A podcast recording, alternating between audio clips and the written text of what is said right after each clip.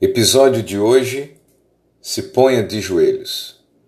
Eu quero trazer um texto para nossa reflexão que está escrito em Efésios 3:14, quando o apóstolo Paulo diz: Por esta causa me ponho de joelhos diante do Pai, de quem toma o nome toda a família, tanto no céu como sobre a terra.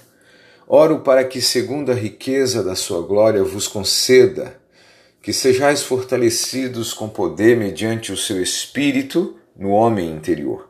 E assim habite Cristo no vosso coração pela fé, estando vós arraigados e alicerçados em amor, a fim de poderdes compreender com todos os santos qual é a largura e o comprimento e a altura e a profundidade, e conhecer o amor de Cristo, que excede todo entendimento para que sejais tomados de toda a plenitude de Deus. Ora, aquele que é poderoso para fazer infinitamente mais do que tudo quanto pedimos ou pensamos, conforme o seu poder que opera em nós. A ele seja a glória na igreja e em Cristo Jesus por todas as gerações para todo sempre. Estamos vivendo dias de grandes desafios em meio a essa pandemia, onde o nosso entendimento não consegue processar de onde veio, até quando vai durar ou como podemos proceder com segurança, mas o que importa é que vamos nos posicionar e nos apresentar diante de Deus para neutralizar essa ação maligna que se instaurou na nossa cidade e na nossa nação. No texto que lemos, vemos o apóstolo Paulo se colocando de joelhos em intercessão para que, segundo a riqueza da glória de Deus, que é Jesus, concedesse que fôssemos alcançados em cinco áreas de extrema importância. Quando lemos as cartas do apóstolo Paulo, em quase todas elas, vemos que ele sempre orava pela igreja de Cristo e por todas as pessoas. Paulo orava por aqueles que ele conhecia e também por aqueles que ele nem conhecia pessoalmente. E é isso que Deus espera de nós. Vejamos cinco motivos pelos quais o apóstolo Paulo ora nesse texto. primeiro deles, para que sejamos fortalecidos pelo Espírito Santo no nosso interior. Efésios 3,16 diz assim: Olha, oro para que, segundo a riqueza da sua glória, vos conceda que sejais fortalecidos com poder, mediante o seu espírito no homem interior. O apóstolo começa sua oração pedindo que seja concedido segundo a riqueza da glória de Deus. A riqueza da glória de Deus é o próprio Jesus, uma riqueza insondável e incalculável pelos nossos pensamentos. O primeiro pedido de Paulo é que sejamos fortalecidos em nosso interior pelo poder do Espírito Santo. Paulo nos mostra aqui a grande importância de sermos é, fortalecidos em nosso interior, pois é do nosso interior que emanam todas as coisas. Quando estamos enfraquecidos interiormente, nos prostramos diante dos desafios e somos vencidos diante das batalhas. Quando estamos bem espiritualmente, o nosso interior está tomado pela presença de Deus, somos fortalecidos e podemos vencer todo o desafio. E sabemos que a nossa vida é feita de desafios e os desafios nunca cessam. Esse fortalecimento que o apóstolo Paulo está se referindo não nos torna soberbos ou arrogantes espiritualmente, mas nos faz entender quem somos em Cristo Jesus a partir do nosso interior. Quando estamos bem em nosso interior, estamos posicionados em Deus. Todas as coisas fluem e todos os desafios podem ser enfrentados. Os desafios nunca deixarão de existir. Mas em Cristo Jesus nós somos mais que vencedores. E como somos mais que vencedores, já entramos nos desafios com o selo da vitória. Segundo ponto, para que Cristo habite em nosso coração pela fé. Efésios 3,17 diz assim: E assim habite Cristo no vosso coração pela fé. Pela fé entendemos que Cristo em nós é a esperança da glória. É necessário atentarmos que no Evangelho de Cristo encontramos palavras de cura, mas também de restauração. E essas palavras confortam a nossa alma, mas também há ali palavras de confronto. As palavras de confronto também são importantes porque nos posicionam em Deus. Existem trechos nos evangelhos de Cristo nos quais vemos que, quando Jesus apresentava algumas palavras de confronto, muitas pessoas iam saindo da sua presença, ficando somente os doze. Vejamos João 6, versos 66 a 68, que diz assim: Olha, por causa disso, muitos dos seus discípulos voltaram para trás e não andaram mais com ele. Perguntou então Jesus aos doze: Quereis vós também retirar-vos? Respondeu-lhe Simão Pedro: Senhor, para quem iremos nós? Tu tens as palavras da vida eterna. Em Jesus você tem a liberdade de escolher ficar ou não com Deus. Mas a melhor decisão é permanecer em Deus.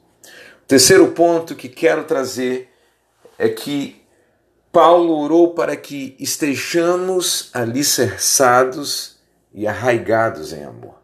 A base de todas as coisas é o amor. A Bíblia nos fala a respeito da fé, da esperança e do amor. Mas o mais importante é o amor. Tudo vai passar, mas o amor vai permanecer. A nossa chamada em Cristo Jesus é colocarmos Deus em primeiro lugar, amarmos a Deus acima de todas as coisas. E somos chamados também a amarmos o próximo como a nós mesmos. Quando temos esse entendimento iluminado pela palavra de Deus, passamos a compreender a importância de praticarmos este amor. Quem ama e se importa com as pessoas tem uma vida de oração e a nossa chamada não é para orarmos apenas por nós e nossa família, mas nossa chamada é também para orarmos por todas as pessoas, bem como pela nossa cidade e nação e nações da terra. A base de tudo é o amor. O quarto ponto que quero trazer é que Paulo também orou para que possamos conhecer o amor de Cristo. João 3,16 diz que porque Deus amou o mundo de tal maneira que deu o seu Filho unigênito para que todo aquele que nele crê não pereça, mas tenha vida eterna. A expressão do amor de Deus não é outra senão Jesus Cristo, a riqueza da sua glória. O amor é muito mais do que palavras, apesar de que uma das linguagens do amor é expressada por palavras. Mas o amor é uma entrega completa de nós mesmos a Deus. A expressão do amor de Cristo não pode ser entendida racionalmente somente pelo Espírito de Deus. Podemos compreender essa largura, esse comprimento, essa altura e essa profundidade desse amor. Que você possa conhecer o amor de Cristo e amar como Ele amou, que entregou a sua própria vida para que você tivesse vida em abundância. E o último e quinto ponto é que para que sejamos tomados pela plenitude de Deus. Que você possa ser tomado pela plenitude de Deus. Efésios 3,19 Assim está escrito: para que sejais tomados de toda a plenitude de Deus. Plenitude fala de algo que é completo. Um dos tópicos da oração do apóstolo Paulo foi que todo o seu ser seja tomado pela presença de Deus de tal forma que você seja uma pessoa plena. E ele diz mais, em Efésios 3:20 diz: Ora, aquele que é poderoso para fazer infinitamente mais do que tudo quanto pedimos ou pensamos, conforme o seu poder que opera em nós. A ele seja a glória na igreja e em Cristo Jesus por todas as gerações, para todo o sempre.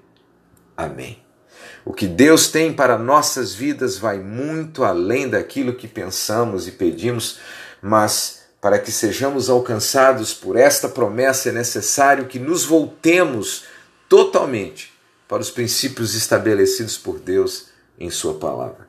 Quando somos tomados pela plenitude de Deus, somente o que passa a ter importância em nossa vida é conhecer e viver a vontade de Deus. Colossenses capítulo 4, verso 2 diz assim: Perseverai na oração, velando nela com ações de graças. A orientação que nós recebemos aqui é que perseveremos na oração, pedindo, intercedendo, mas com louvor, gratidão e ações de graças. A nossa causa não está encoberta diante de Deus para que ele não possa ouvir. Em Isaías 59, verso 1, observemos: Eis que a mão do Senhor não está encolhida para que não possa salvar, nem surdo o seu ouvido para que não possa te ouvir. Mas as vossas iniquidades fazem separação entre vós e o vosso Deus, e os vossos pecados esconderam o seu rosto de vós, de modo que não vos ouça. Por isso somos ensinados por Jesus na estrutura da oração chamada de Pai Nosso, que devemos pedir perdão de todos os nossos pecados, porque o pecado nos afasta de Deus. O pecado não pode ser uma constante em nossa vida, mas é um acidente. Jamais podemos deixar que se torne algo comum. Somos ensinados pela palavra de Deus que não devemos pecar, mas se pecarmos, sabemos que podemos entrar no processo de arrependimento e perdão. Veja a orientação em 1 João capítulo 2, verso 1, dizendo: meus filhinhos, estas coisas vos escrevo para que não pequeis, mas se alguém pecar, temos um advogado para com o Pai, Jesus Cristo, o justo. O desejo de Deus é que sejamos plenos dele, que a porta do pecado seja fechada em nossas vidas para que o rio de Deus possa fluir em você, possa fluir em nós. Quando somos tomados pela plenitude de Deus, somente o que passa a ter importância em nossas vidas é conhecer e viver esta vontade de Deus. Ore diariamente por todas as pessoas. Ore pela sua igreja. Ore pela sua cidade. Ore pela sua nação. Que Deus te abençoe e te fortaleça e que Ele se apresente a cada dia de uma forma muito mais radiante na sua vida e te ilumine, trazendo sabedoria, trazendo estratégia e trazendo revelação. Deus te abençoe.